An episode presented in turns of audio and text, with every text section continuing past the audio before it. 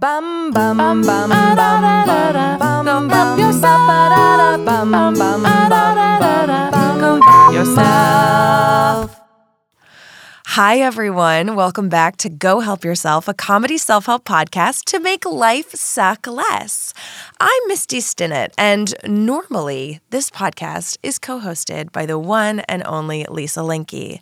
But guess what, everybody? It's her birthday today. And she was like, Peace, goodbye. I don't want to be anywhere near you on my birthday. My gift to myself is being away from you.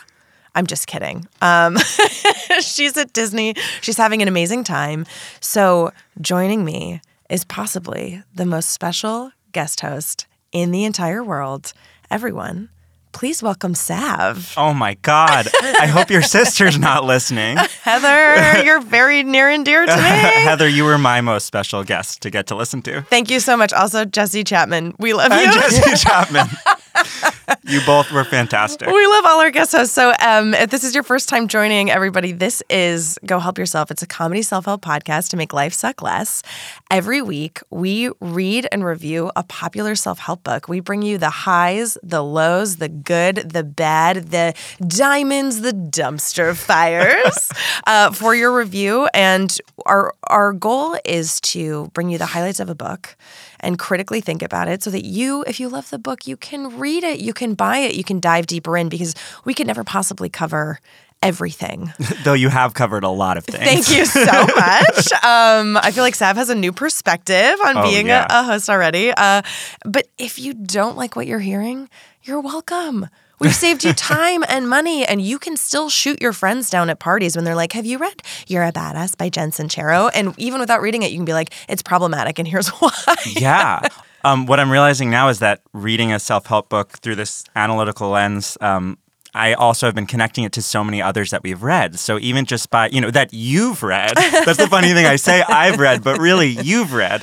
Um, and so just through, I guess, hearing the cumulative, what, 50 plus episodes that we've done, I was able to draw so many interesting connections. Yeah. Um, yeah. Isn't it interesting how they all sort of work together to inform one another as we all on this journey are expanding our toolkits Totally. Yeah. together? and then just getting to decide for me as now a, a listener and and someone who helps you produce it um, you know which seeing which books i actually want to dive in and read the full thing and one of the biggest ones for me was um, the one about the upside of your dark side I that one I've been recommending to everybody that I, I- can, and I still haven't read it myself yet. it oh my just, god it- that was lisa's book yeah. wow It was just what Lisa presented, and I was like, "This is so powerful." Isn't that crazy though that it affected us both so much? And then I went and read it and and loved it. So Yeah. um, I just love that about this show is And- that you and- get to hear so many different ways of thinking and then kind of make your own pick as to where you invest your time. Thank you, Sav. And um, yeah, and I, I haven't read that book myself. I just listened to Lisa's presentation and I still sound like a badass going around like quoting it like, well, actually, in the upside of your dark side, yeah. it says the dark emotions I give you lots of information. Right. Um, but for anybody who uh, needs or wants a reminder, our longtime loyal listeners already know this. Sav is our audio producer, our sound engineer. He's why the podcast sounds amazing and crystal clear. Um, he edits out all of our coughs and our sneezes, and he is he's been with us since day one.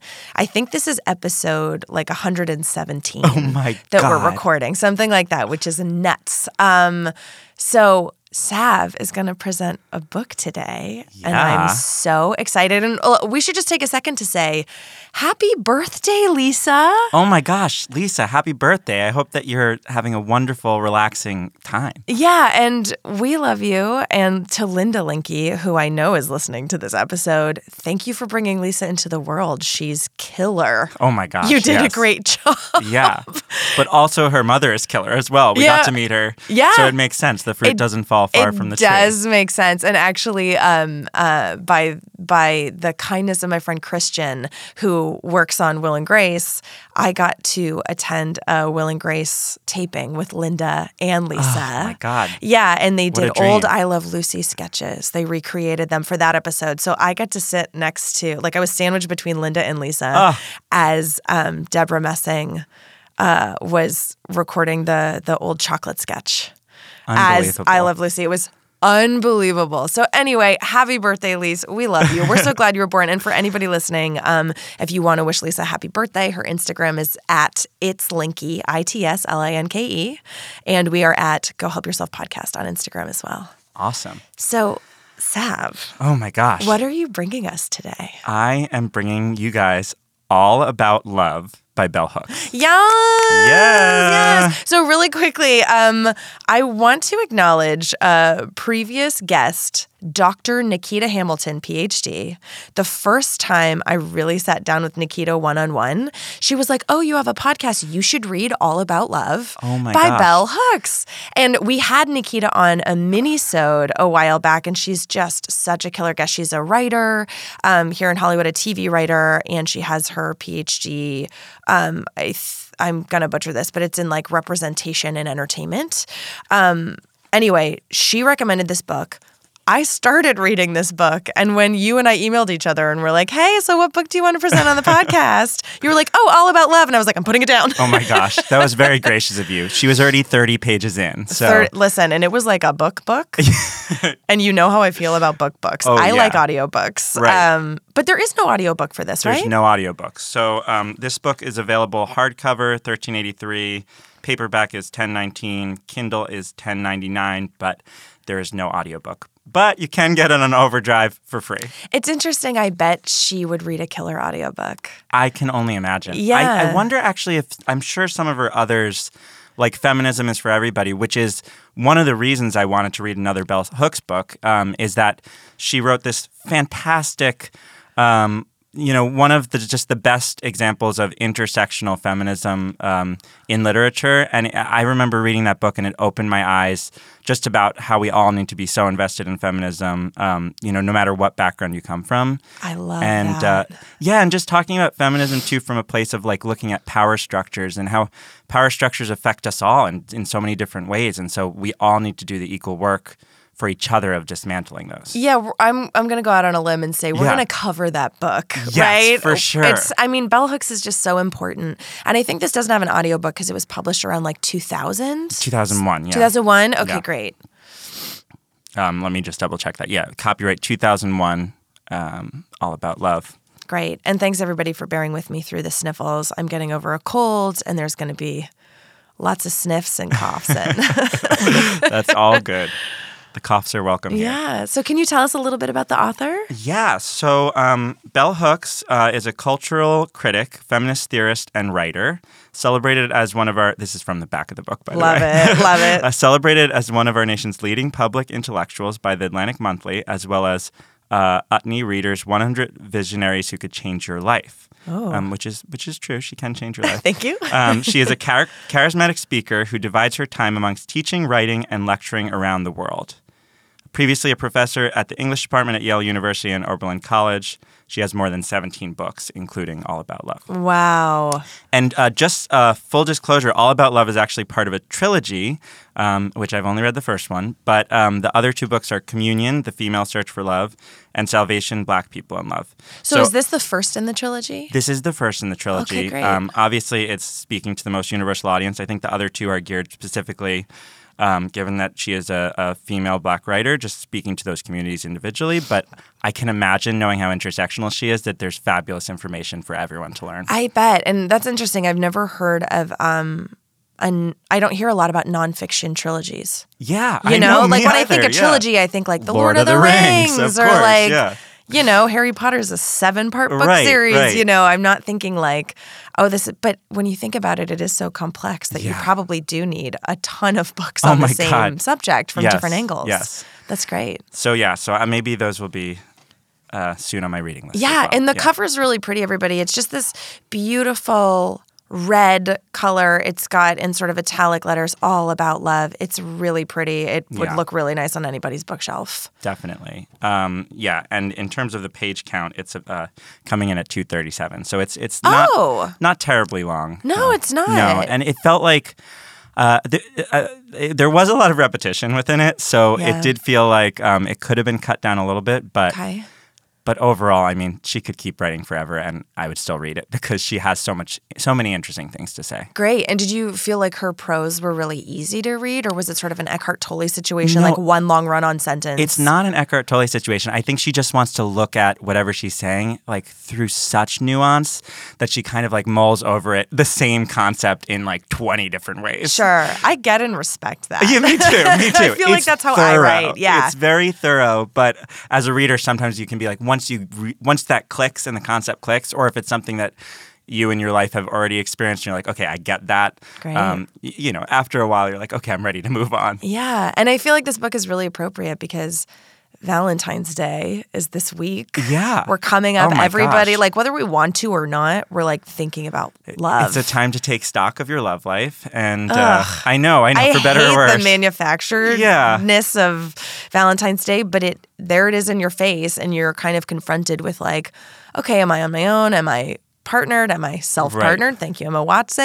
am I in a polyamorous relationship? You know, like Right. ethical non monogamy. Like, what does that look like? What does love look like? Um, that should be the definition of Valentine's Day. Unfortunately, it's not. I think it really just celebrates monogamous love. Yeah, Um, I love- monogamous love, and you have to buy flowers and Right. chocolate and be a basic bitch. But what you just said is perfect, and that should really be the reason that we have Valentine's Day is celebrating the diverse kinds of relationships you can have in your life. And actually, that's what this book does. Um, Great. and you know, I will admit, um, when I first approached this book, I was quite hesitant.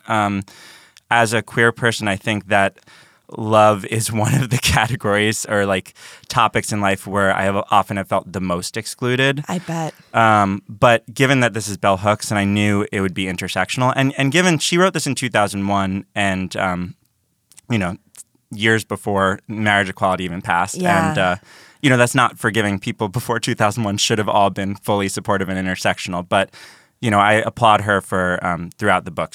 She is. There are times when she's a little bit overly gendered and where it's like more about just straight couples, but I, overall she's really inclusive. So Mm-hmm. Oh, good. Okay, that. that's so interesting. That's another reason I'm so excited to have your perspective on this book because, Yeah. like, I'm sitting here as like a straight female. Yeah, yeah. You know, so it's like that's how I identify. So, like, what's it like when we approach this book from Right, two different right. angles? Well, just off the bat, I think the fact that she really talks about love as such an all-encompassing uh, sort of this this ethic that should drive our whole lives and our interactions, not just in a romantic partnership, which she does get to, but also in our community, um, in our spirituality, in our interconnectedness to friends, and and in our inter- and our, in our relationship with ourselves as well. I love it already. Yeah. So Oh my it's really beautiful. And I was really resistant. Again, as a queer person reading a book about love, I was ready to just like hate this and feel so not connected with it. And I think the more and more I read it, the more she disarmed me and the more that I just really took to what she was saying. That's fascinating. Yeah. I love. Okay, I can't wait. Yeah. I'm chomping at the bit. So um, there is kind of um, uh, uh, I want to kind of give a quote that's from later in the book, but I think that it kind of summarizes uh, where we're going to get to. Awesome. Um, so she writes In the last years, I have talked a lot about love. My topic has been true love. It all started when I began to speak my heart's desire, to say to friends, lecture audiences, folks sitting next to me on buses and planes and in restaurants that I was looking for true love. Cynically, almost all my listeners would let me know that I was looking for a myth. The few who still believe in true love offered their deep conviction that you can't look for it, that if it's meant for you, it will just happen. Not only do I believe wholeheartedly that true love exists, I embrace the idea that its occurrence is a mystery, that it happens without any effort of human will. And if that's the case, then it will happen whether we look for it or not. But we do not lose love by looking for it.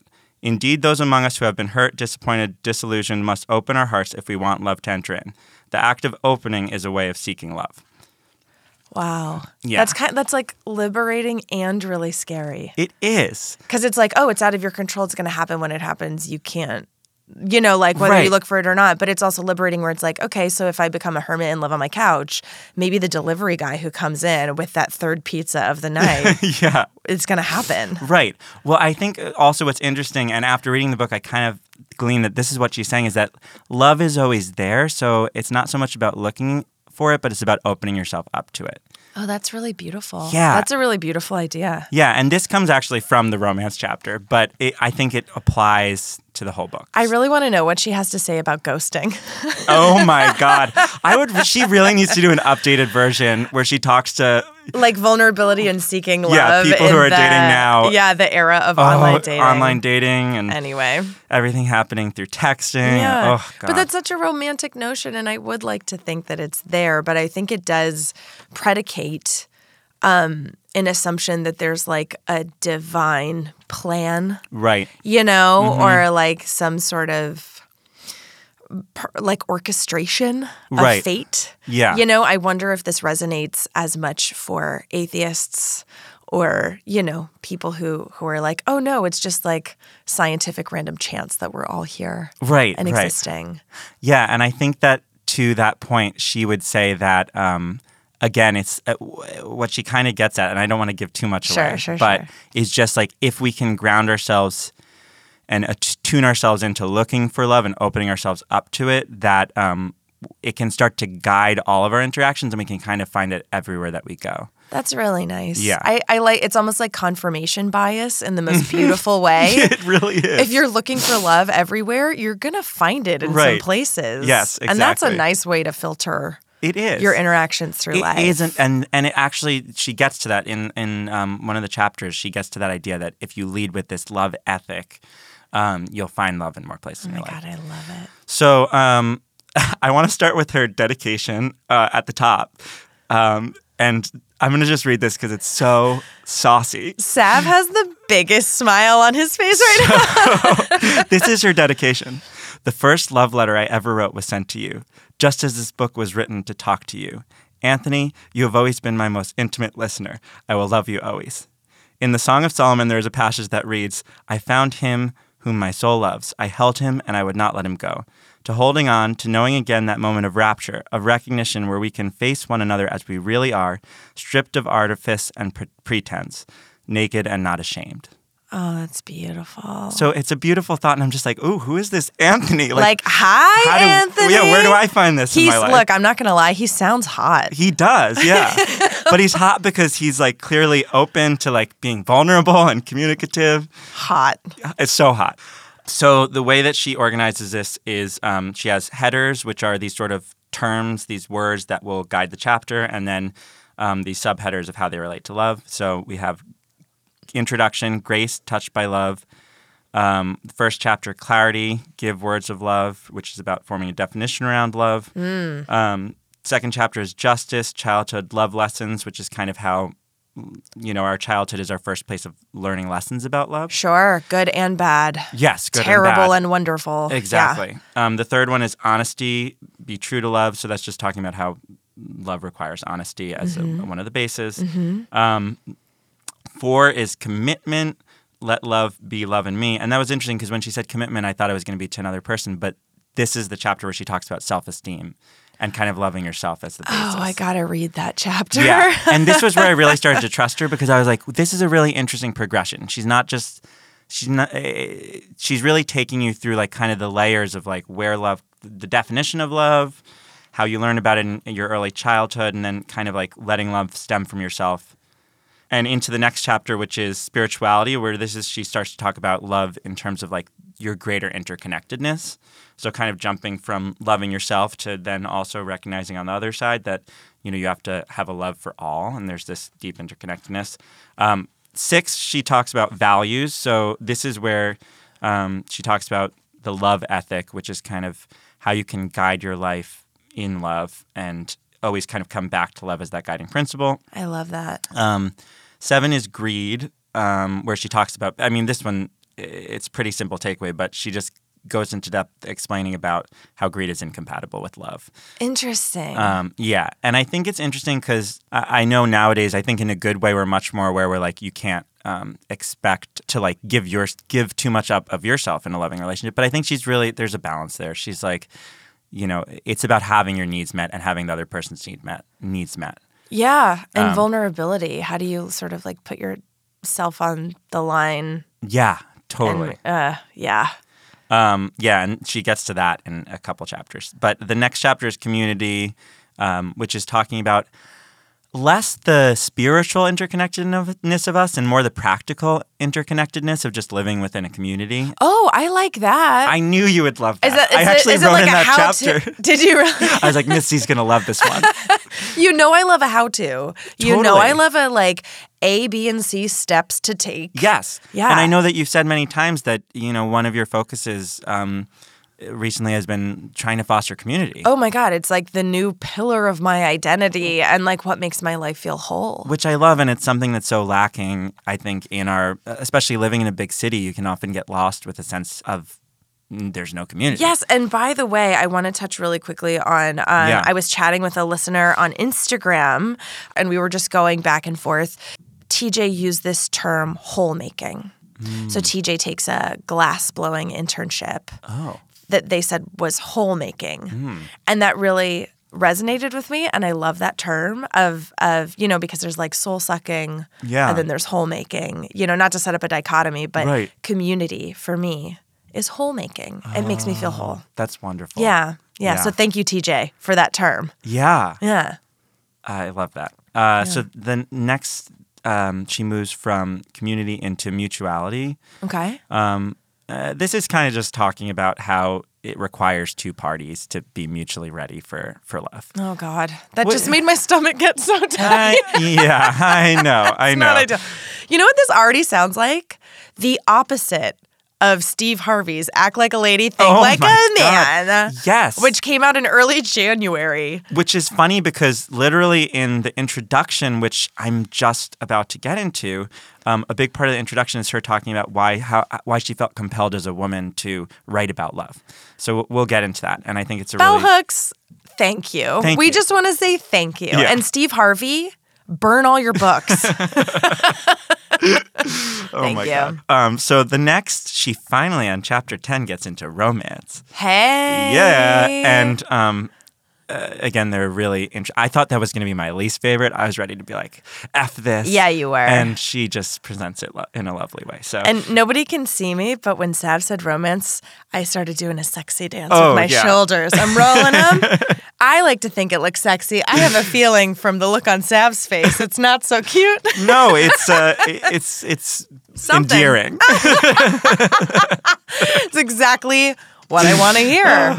it's great. It's great. Moving on. What's interesting is that she builds us up to romance, and I'm like, okay, this is is this the point of arrival?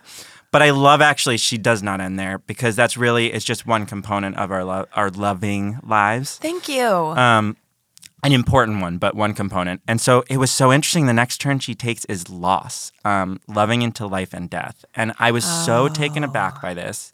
It's like she pulls the rug out from under you, and um, I was kind of mad about it at first, but um, she's able to. Um, Fold that into the conversation nicely.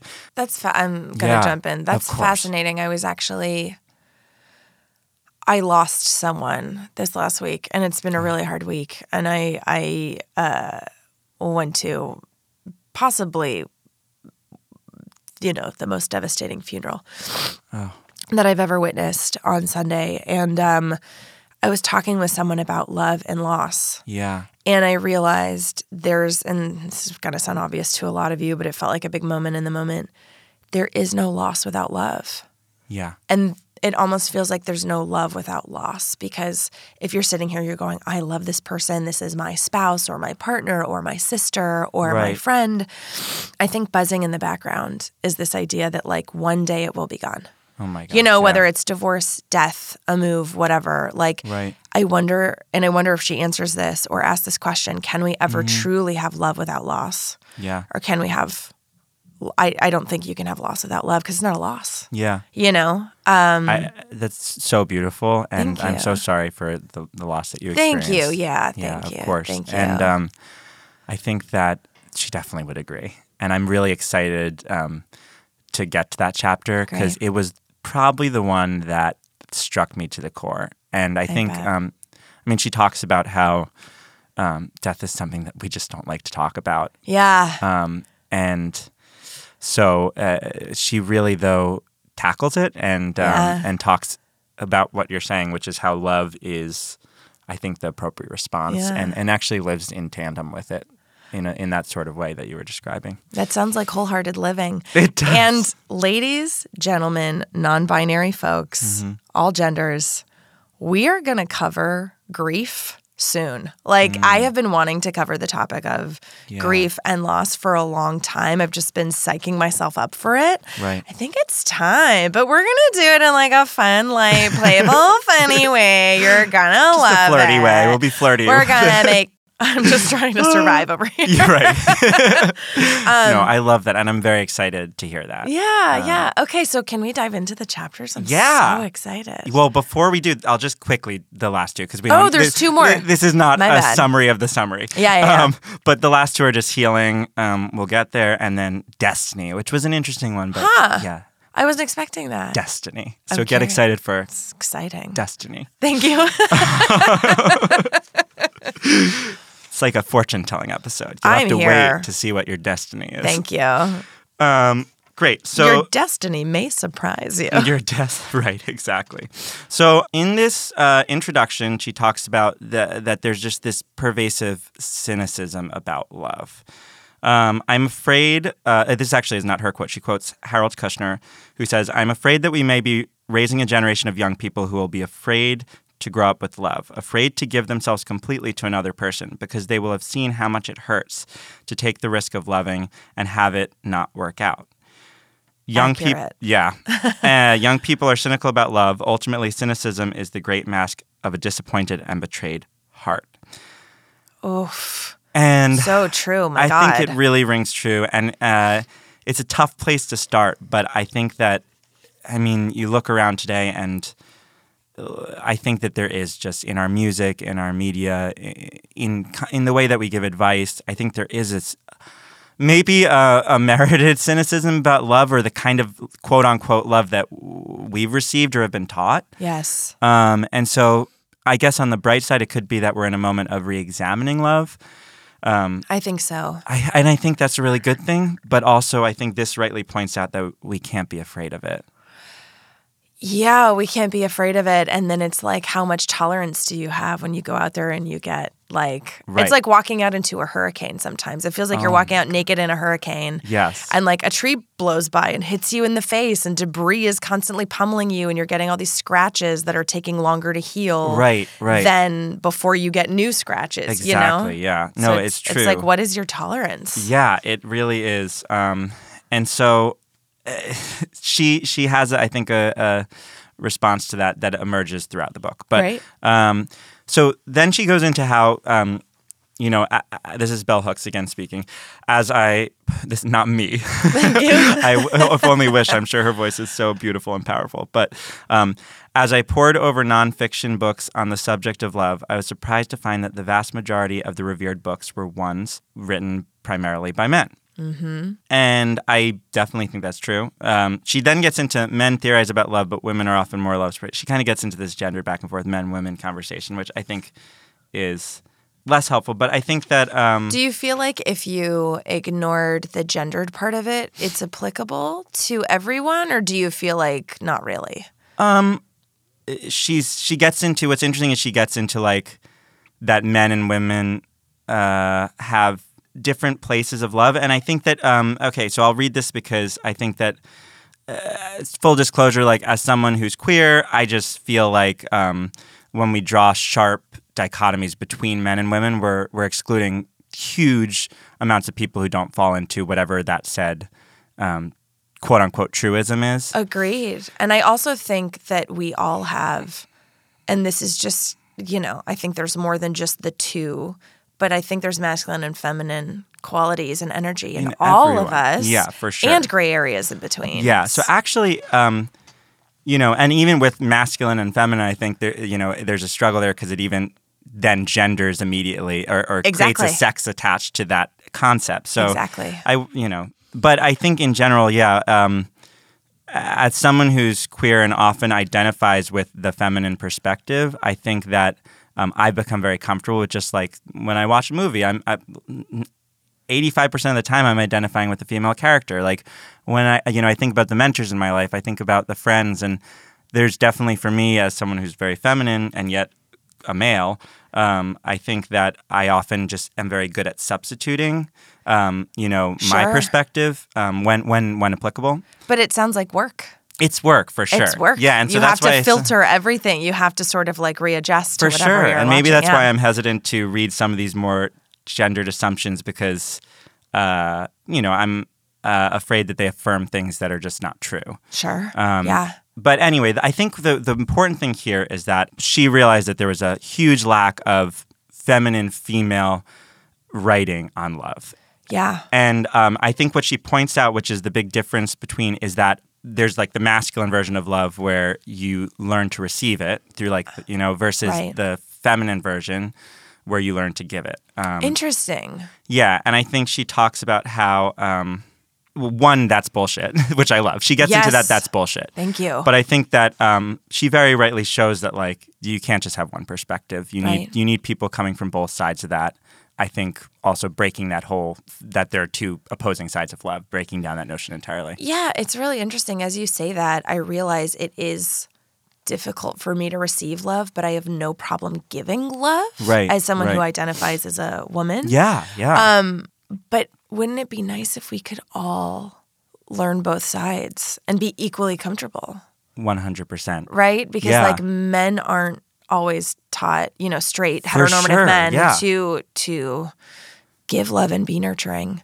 And For we sure. live, and as Brene Brown talks about, like we live in a, a societal structure that Yeah. doesn't make that super acceptable. Doesn't no. But then it's like, okay, so if we make that unacceptable for that gender, right. then you know the female gender or whoever identifies as that is missing out on receiving that, and vice Mm-hmm, For versa. sure, yeah. No, it's it's so true, and I think um, I actually really identify with that too. Where I just primarily being more of a nurturing person, um, I always was way too giving of myself in my early Yeah. relationships, um, Yeah. and I had to learn to respect myself as well. And I think that uh, so I, I may I may be an exception with for men, but um, but I think it, it what is true is that the societal things that we're taught are that men should be one way and women should be another way. That men should be receiving love and women should be giving it. But we're And- human. But we're human.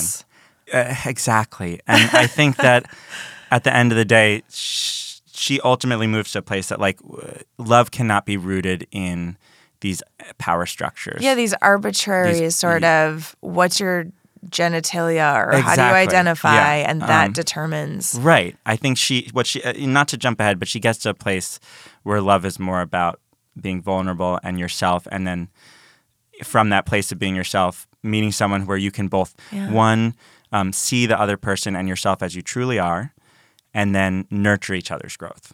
And I love that because where she gets is this non gendered place where it's like we all need the same kind of love. We all are capable of giving the same kind of love. Yeah, and you want to feel like it's safe to give it, Exactly. and you're able to, And to receive it.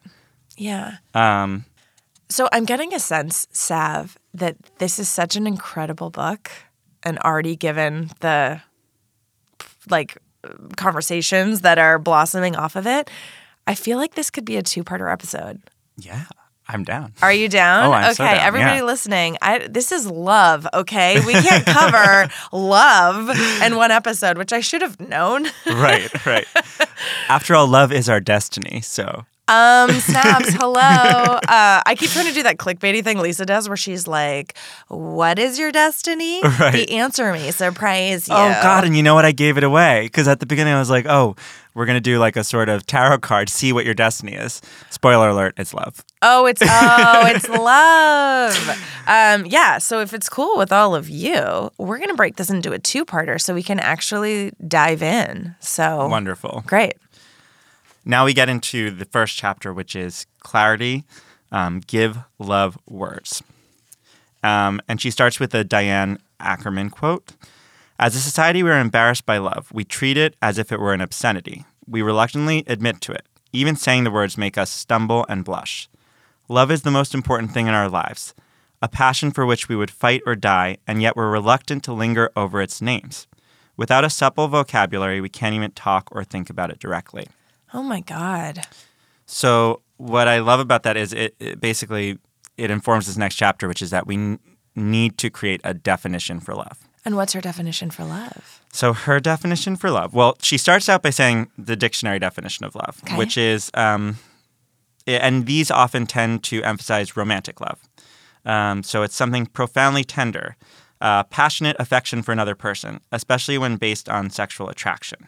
Oh, that's interesting. Yeah. So Especially when, I don't know, I would say the deepest, some of the deepest love in my life right now is familial and platonic. yes, for sure. Yeah. And- Looking at you, Jesse Chapman. yeah, My and- BFF. Oh, I love that. and she instead actually found uh, a definition that she takes to more in Scott Peck's classic self-help book, The Road Less Traveled. Okay. Is that something that we need that needs to be read on the show? Maybe we do. The road less traveled. because I do love this definition. Um, so, The Road Less Traveled, first published in 1978, defines love as the will to extend oneself for the purpose of nurturing one's own or another's spiritual growth. oh. So, again, that's the will to extend oneself for the purpose of nurturing one's own or another's spiritual growth. Man, then I've got love down Abundantly. pat. Yeah. but to realize that in many ways, and I'm so happy to hear that, right? Is Yeah. because, like, uh, eh, when you hear it that way, you just immediately know where love is in your life, right? yeah. Who is nurturing your spiritual growth, and how are you nurturing your own spiritual growth? Yes, and it just makes me think this whole podcast is exactly a labor of love. Oh, it's such. We're here to just try and like further it all and make it easier. Right, right. Because we love you. Everybody listening, we love you. Yeah, yeah, it's it's true, and um, as someone who listens to it, I can feel it too. Thanks, well. Sav. Um, so what's interesting too here is for anyone resistant to the word spiritual, I think um, That's which- me, by the way. Yeah, yeah, which is interesting because yes, she's talking about how it's nurturing one's own and another's spiritual growth. Some folks have difficulty with Peck's definition of love because he uses the word spiritual. He's referring to that dimension of our core reality where mind, body, and spirit are one. An individual does not need to be a believer in religion to embrace the idea that there is an animating principle in the self, a life force, some of it call it, call it the soul, that when nurtured enhances our capacity to be more fully self actualized and enables us to engage in a communion with the world around us. Wow. That might be my favorite definition of spirituality that I've heard so far. Yeah. Holy cow. So it's just, I don't know, when you hear communion, what does that mean to you? You know, I, I actually see um, a visualization of like taking a walk and feeling uh, like being really mindful, like Yeah. smelling flowers and appreciating the breeze on my face and like a ray of sunshine hitting my skin. Like that, that is what communion feels like to me. And that's also like long walks are my church. Yeah. You know, I'm not a religious person. Right. Um, but it's like that going back to nature and like really appreciating the world around me. And I do feel more connected when I'm doing things that I love and feeling like I'm living out my life's purpose. Like when I worked uh, in a corporate television studio Yeah. um, in a gray cubicle and got there before the sun came up and left after the sun went down and the world was dark. Right. I did not feel as alive or, you know, Yeah. or connected. Right. So that really resonates true for me. Uh, yeah, it's definitely, I think, um, interesting to think about communion is this idea, right, of like when two things become one, right? Yeah. In a way, Yeah, I, yeah, I yeah. think communion kind of means that. And I think that what she's getting at here is that it's a communion of your truest self with the world around you. So whether that's another person, whether that's your community, all these different, whether that's the interconnectedness of the human race, Wow. the it's it's nurturing that life force so you can be self-actualized and be who you actually are at your core, right? And feel accepted for and being then who you feel are. accepted and feel um, connected with everything around you. Oh my God, that sounds really exciting. And I think, you know, there are times where, for me, and I imagine a lot of people listening, that can feel impossible or that Mm-hmm. can feel so far away, like being able to Yeah. be your truest self. Right. Or live in a way that expresses your truest self or even figure out what your truest self is. Right, for sure. You know, walking around the world feeling like I don't have a passion and I don't know what I like and I don't know who I am Right. is is just as hard as going I know exactly who I am and I can't live it out loud yet, or I For don't sure. know how, or Yeah. how do I quit this job and do, you know. Right, right. So it just, it's interesting that it, it's also evoking fear. I know, and it was so interesting. Um, so interesting how all of us can have this fear, and it manifests. It comes from different places. Yeah. Like for me, I mean, so much of it comes from shame and just being so afraid uh, at a young age that if I showed who I really was, because it didn't match with the world around me, that I would be ostracized or left without love. Right. Absolutely. And, um, from my family, from my friends, from my community. And uh, so that shame led me for years to shield, and I'm still unpacking. Here I am turning 30, and I finally feel like I'm doing the work of trying to really get to the core of who I actually am. yeah. I never really listened to that voice for all these years, right? it's so scary. Yeah. It's hard to listen to that when everything around you is like, be in a box, be in a box, for be in a box. sure, yeah. And uh, Yeah. the the the crazy thing though is, if I'm not my true self, how can I connect with people? How can I truly connect with people around me? It's just false you connection. Can't, you'll never truly be accepted if Yeah. you're not. And that's what Brene Brown says in Daring Greatly is like, Great- yeah. how can you ever experience true acceptance if you never really put yourself out there? Yeah, but I, what I, and then what I love about this book is you know because there there's so many forms of struggle sadly in life. But Yeah. yeah, so anyway, just wrapping up that chapter. Um, she says definitions are a vital starting point for the imagination. We cannot imagine uh, what we cannot imagine cannot come into being. A Thank good- you. Right? Oh my God. Yeah.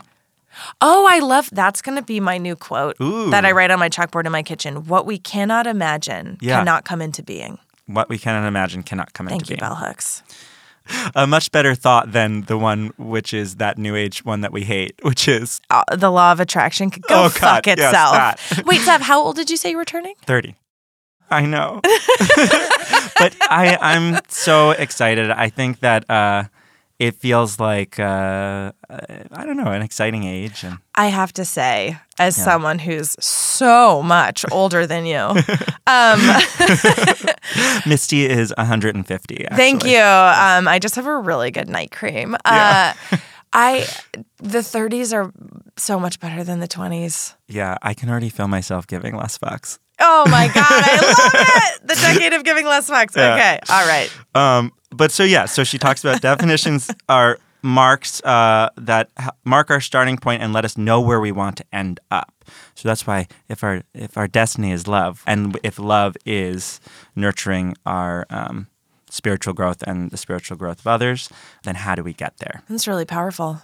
Yeah, we need a map. Oh yeah, Oh, sorry. No, I was just saying, I love that. I'm just going to keep saying throughout. Listen, I'm just going to be quiet for the rest of the No, episode. And don't. anytime anybody's like, why isn't Misty speaking? Just know that I'm thinking, I love oh, that. Oh my god. Well, all the credit goes to Bell Hooks. Yeah, This thanks, Bell Hooks. The genius of Bell Hooks. So yeah, so we need a map to guide us on our journey to love, starting with the place where we know what we mean when we speak of love. yeah. That's so interesting. anyway, I get back into so um, the, that idea I was talking about struggle and how for me, a lot. I mean, the, one of the biggest um, personal struggles in my life comes from that shame. I know for a lot of other queer people, that shame that you feel about your truest self, right? And then you the, hiding that from the world, creating these two identities, and and then learning as you grow up to to be comfortable and, and love and be kind to your truest self. But I think there are so many forms of, as we all know, there are so many forms of struggle in this world, and I think that um, she does uh, a good job. I don't want to say good is a weird word to use in this case, but of just showing how she really pays respect to how all of us in different ways throughout our life sort of get misdirected away from love. right. And um, in this first chapter, which is Justice Childhood Lessons for Love, or Childhood Love Lessons, um, she talks about how it's uh, within our childhood homes that um, these are where the first lessons of love emerge. And so things like abuse uh, can have a really big, de- horrible effect on the way that people interact with love. Of course. Yeah. And um, and I thought um, one for myself, I feel so lucky because um, my parents are very very kind people, and um, and it it's so funny how you know. Um, we're all on these different journeys, but I'm I reading this. I was very grateful that my parents uh, have uh, both my father and and actually I don't know if I can. My dad doesn't listen to this podcast, but in in reaction to I think past people in his life maybe not being the kindest towards him, he um, turned around and and was always just the gentlest, kindest person towards me. That's wonderful. And I think it's a test- what a way to react to Yeah. that and. I think it's a testament to what this chapter is about, which is that like that exists in the world. There's a lot of anger and a lot of discontentment, and a lot of it is directed towards children. Uh, and it, it breaks my heart. it, Um, it breaks mine too. but um, you know, I think also in, in the spirit of so many people have overcome that, it's never a reason to just pass that on. Yes. It's ne- it's never an excuse. Yes. No matter what pain or struggle has happened to us, it's never an excuse to pass it on. You can always choose love. yes, You can And always choose as- like the buck stops here. Yes. Yeah. And it, and while you know we speaking about this can be conscious that it's a lot harder for people for different reasons, right? Of course. Um, yeah. But This we is- must do it nonetheless. Yeah. We must. And this is why, if you can afford it, if there are resources, I just think therapy is so, so powerful. Even for the most well adjusted people or the people who are like, no, I got it. I picked myself up by my bootstraps. Like, it can never hurt. Oh my God, this is the therapy chapter. Is it's it? Like, Oh my God. No, no, I'm saying like, she doesn't even talk about therapy, but I'm like, this is the. It's so interesting because um, as someone who's the, within the past year started therapy myself, a lot of it does look at your childhood, right? And, Yeah. Or and, certain and schools how of thought of therapy. beliefs are formed about love and the Yeah. world around us and deserving yeah. and all that stuff. And so she talks about in the context of love. So whether our homes are happy or troubled, our families functional or dysfunctional, it's the original school of love. To a child's mind, love was that good feeling you got when family treated you like you mattered and you treated them like you mattered.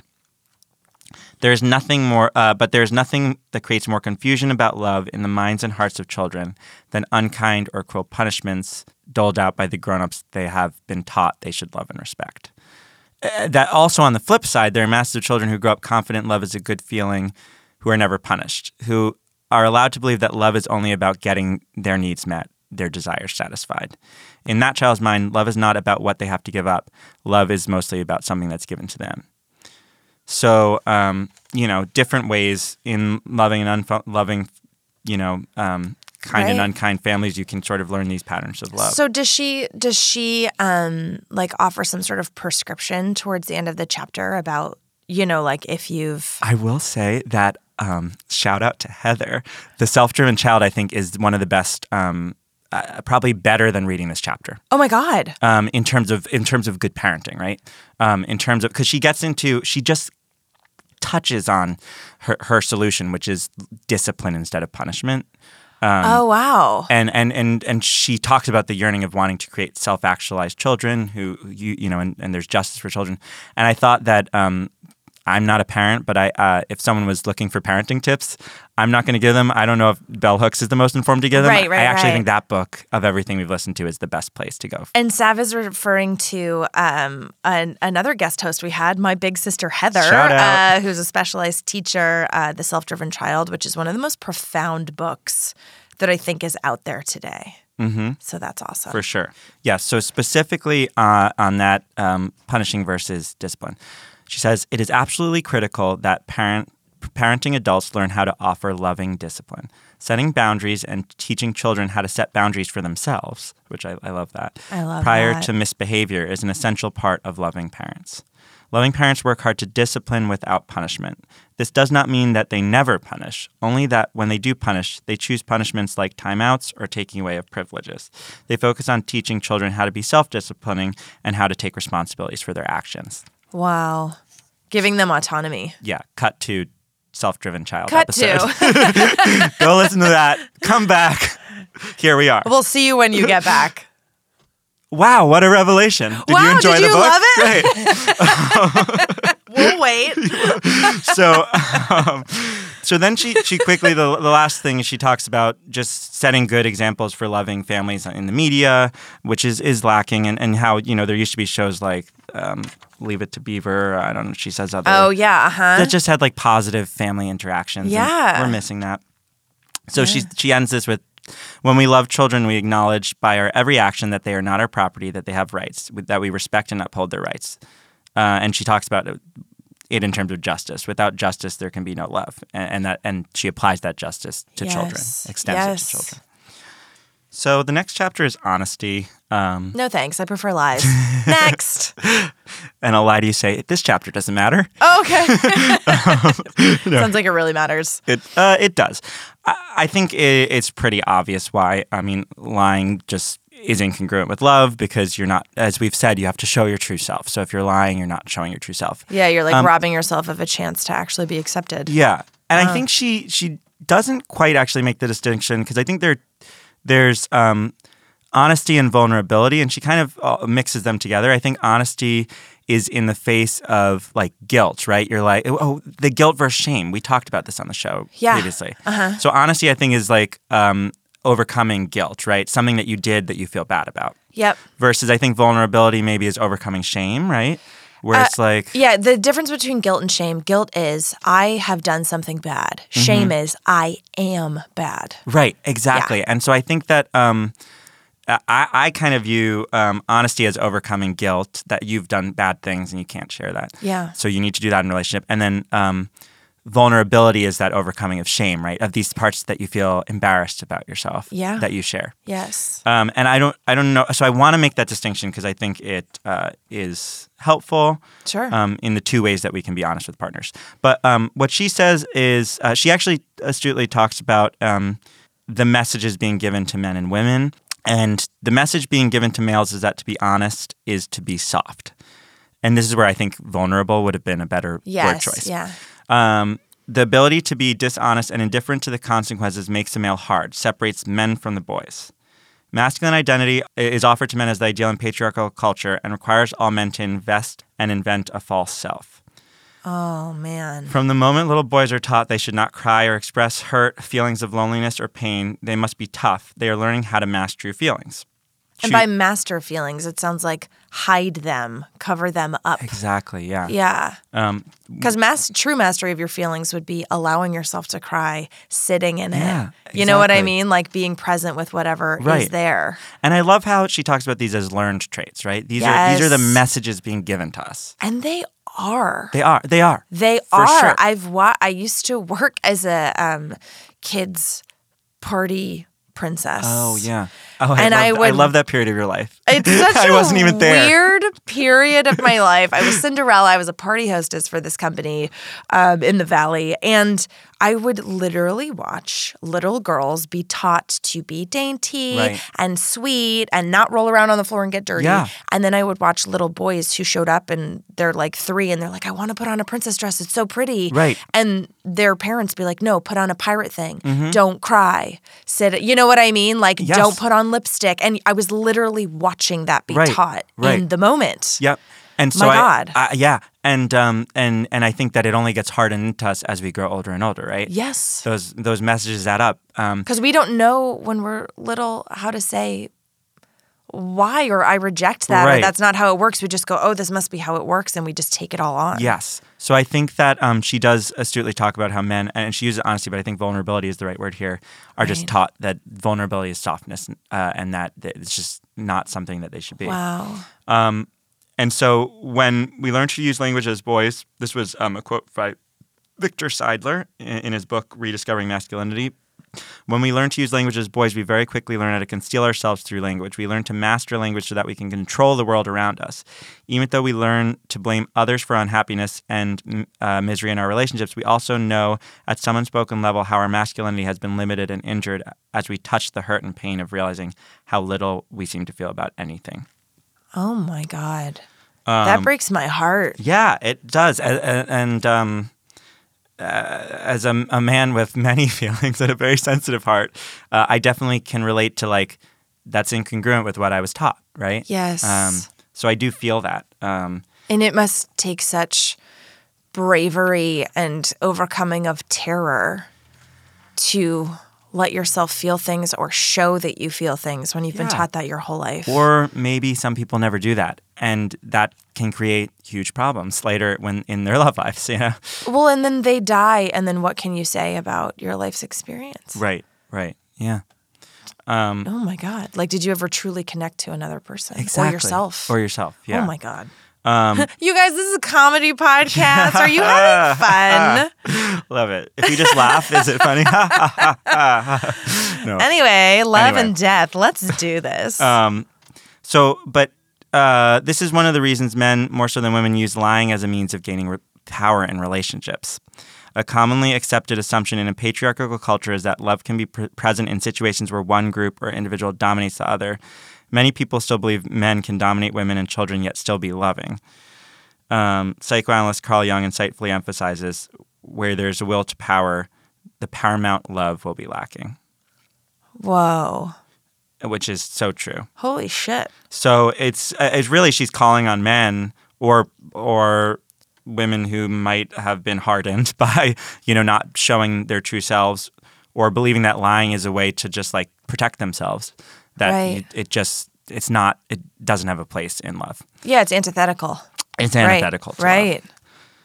So then, on the contrary, she says, um, since the values and behavior of men are usually the standards by which everyone in our culture determines what is success- acceptable, it is important to understand that condoning lying is an essential component of our patriarchal thinking for everyone.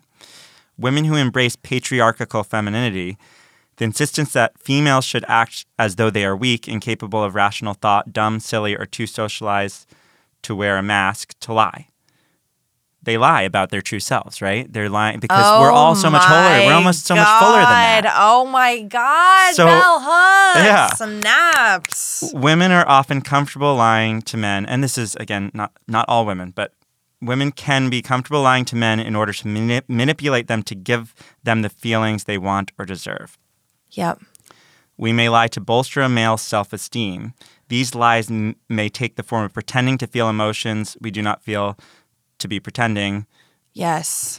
fake orgasm. that, but even like when someone comes home and they're like, "This thing happened at work," and our Yes. and I'm so mad about it. Like, uh, you know, I might be thinking, "Well, you're at fault, and that's dumb, and you should go apologize." But instead, I might go, "Oh yeah, that sounds really hard." Da da da da. You know. Instead of having that critical conversation to enhance their spiritual growth. Yes. And what's interesting though is it's because a lot of times it can feel like the traditionally heteronormative male ego is very fragile. So if any criticism comes in, they'll lose their shit. You know what I mean? So it's mm-hmm. Mm-hmm. interesting that them pretending and us pretending is actually making us all walk on eggshells. Yes. To try and keep these very delicate identity structures in place. Yeah, yeah. And it's not serving anybody. Right. When really they're all just these taught things that then warp our sense of self. Thank and you. cut us off from being all individually whole. God. and then how do we meet each other in the middle? You know, whether a heterosexual, uh, a queer couple, whatever. How do we, when we when we block off these other parts of ourselves to fit into these taught notions of who we should be, how do we then connect as our true selves? And it's also terrifying when your identity in any way is threatened, whether that's manufactured or not. Mm-hmm. Yes. And I think people then get angry because they get scared. For sure. And she Oh gets into that fear. So just ending this chapter, the wounded child inside many males is a boy who, when he first spoke his truths, was silenced by paternal sadism, by a patriarchal world that did not want him to claim his true feelings. The wounded child inside many females is a girl who was taught from early childhood on that she must become something other than herself, deny her true feelings in order to attract and please others. When men, men and women punish each other for the truth telling, we reinforce the notion that lies are better. Oh my God. So yeah, This feels like the ultimate cliffhanger to end this first part on. okay. Holy shit. You guys, are you feeling good? Valentine's Day coming up. Are you a re-examining your identity and your true self and the true self of From your bottom up? partner?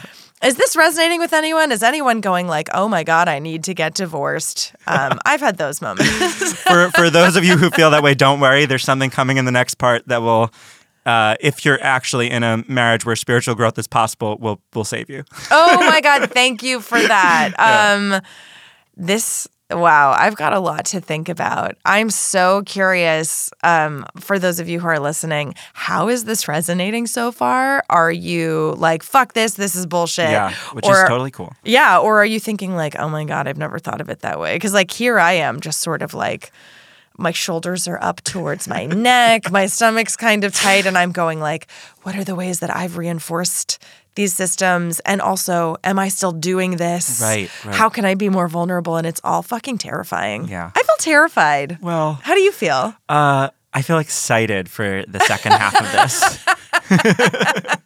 Okay, everybody, stay tuned for the second half of the book. And that's also when we'll ask all of those um, thoughtful questions at the end like, did this book need to be written? Stay tuned. And until next time, life, Life is abundant. Go Help Yourself, a comedy self help podcast to make life suck less, was produced by Misty Stinnett, Lisa Linke, and Matt Sav. Our theme song was also written by Matt Sav. He's amazing. Do you want to get in touch? You do. Email us at gohelpyourselfpodcast at gmail.com. And you know, you can also find us on the social medias Instagram at Go Help Yourself Podcast, Twitter at GHY Podcast, or check out our website, gohelpyourselfpodcast.com. And if you liked our podcast, please subscribe, rate, and review us on iTunes to help other people discover our show. It's really the least you can do. and why don't you tell all of your friends? Bye!